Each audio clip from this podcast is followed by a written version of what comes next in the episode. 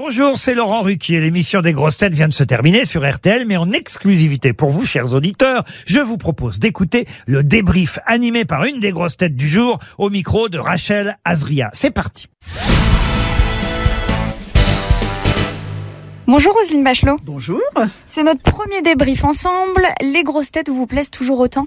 Ah, c'est une émission absolument formidable. Je me réjouis de faire partie de ce club très fermé des sociétaires des grosses têtes. Être avec euh, Laurent Ruquier, que j'adore, que j'aime, euh, dont je raffole, c'est génial. On peut connaître votre euh, ou vos préférés à part, euh, à part Laurent Ruquier. C'est le boss. J'essaie de me, me fondre un petit peu dans l'équipe. Il se passe une alchimie toujours un peu mystérieuse. C'est c'est assez difficile à expliquer.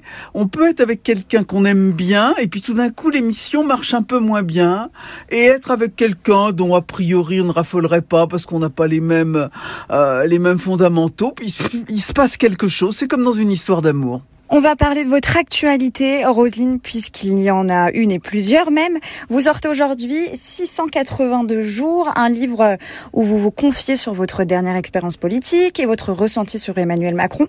Vous nous racontez euh, rapidement votre première rencontre avec le président de la République. Eh bien, c'est deux jours avant de prendre mes fonctions. euh, je, évidemment, je rencontre le président de la République parce que c'est Jean Castex qui m'a demandé de, de rentrer au gouvernement. Et là, je suis à l'Élysée, je vois ce jeune homme.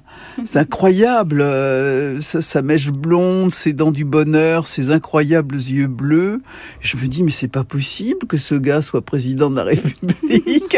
Tellement il correspond pas à l'image qu'on se fait de- du, du père de la nation. Et surtout, il ne me donne pas de feuille de route. C'est ça qui est tout à fait étonnant. Il prononce cette phrase culte qui a été entendue par pas mal de ses euh, interlocuteurs. Comment voyez-vous les choses? Et il a un regard extrêmement, extrêmement perçant et il vous écoute plutôt que de parler. Et c'est assez rare dans les ministres et les présidents que j'ai eu l'occasion de servir. Quelle note vous mettez euh, sur votre expérience au gouvernement? Si vous deviez vous mettre une petite note sur 20, et pourquoi? Oh, je vais pas me noter parce que c'est excellent, c'est, tout à fait démodé justement de noter, ça ne se fait plus. Parce que sinon je me mettrais 20 sur 20, j'étais une très très, j'étais une très très bonne élève alors finalement. Non, je mettrais plutôt une appréciation, euh, cette émission impossible. Parce que être ministre de la Culture quand les théâtres et les musées sont fermés, c'est quand même très compliqué. Mais je me suis battu pied à pied pour mes artistes, pour euh, les structures, pour euh, les territoires.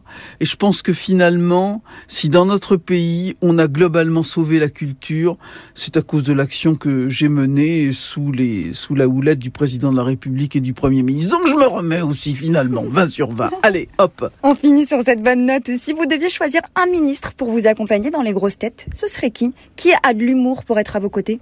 Oh bah, sans hésiter, Eric Dupont-Moretti. Alors là, franchement, là, il n'y a pas de, de problème. Je crois d'ailleurs savoir que s'il n'avait pas repiqué à, à la politique en continuant à être ministre de la Justice, je crois qu'il avait plus ou moins été approché par Laurent pour venir dans les grosses têtes. Donc, euh, ça se fera peut-être. Incessamment sous peu. On vous voit sur BFM, on vous entend sur RTL également le soir et dans les grosses têtes. C'est ce grand écart qui vous plaît de passer de l'humour à une actualité euh, plus chaude et plus sérieuse? Oui, parce que finalement, euh, c'est curieux dans ce pays, on adore mettre les gens dans des cases. Vous êtes politique, vous devez rester politique. Vous deux êtes, euh, vous êtes éditorialiste, vous devez rester éditorialiste.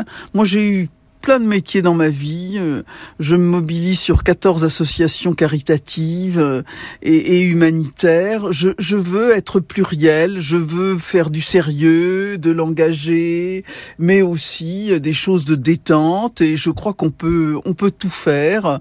Euh, il faut faire tout sérieusement sans se prendre au sérieux. Roselyne Bachelot, on peut vous souhaiter quoi pour 2023 Il y a rien à me souhaiter. Je suis une vieille dame. Je préfère souhaiter des choses pour mon pays. Euh, Je préfère euh, que ce pays s'apaise, que ce pays se répare. Mon pays, c'est la France. Et la seule chose, les souhaits que je veux formuler, ce sont ceux-là. On vous retrouve mardi dans les grosses têtes. Merci Roselyne Bachelot. Merci à vous. Merci d'avoir écouté le débrief des grosses têtes. Soyez au rendez-vous demain pour une nouvelle émission à 15h30 sur RTL ou encore en replay sur l'application et bien sûr toutes nos plateformes partenaires.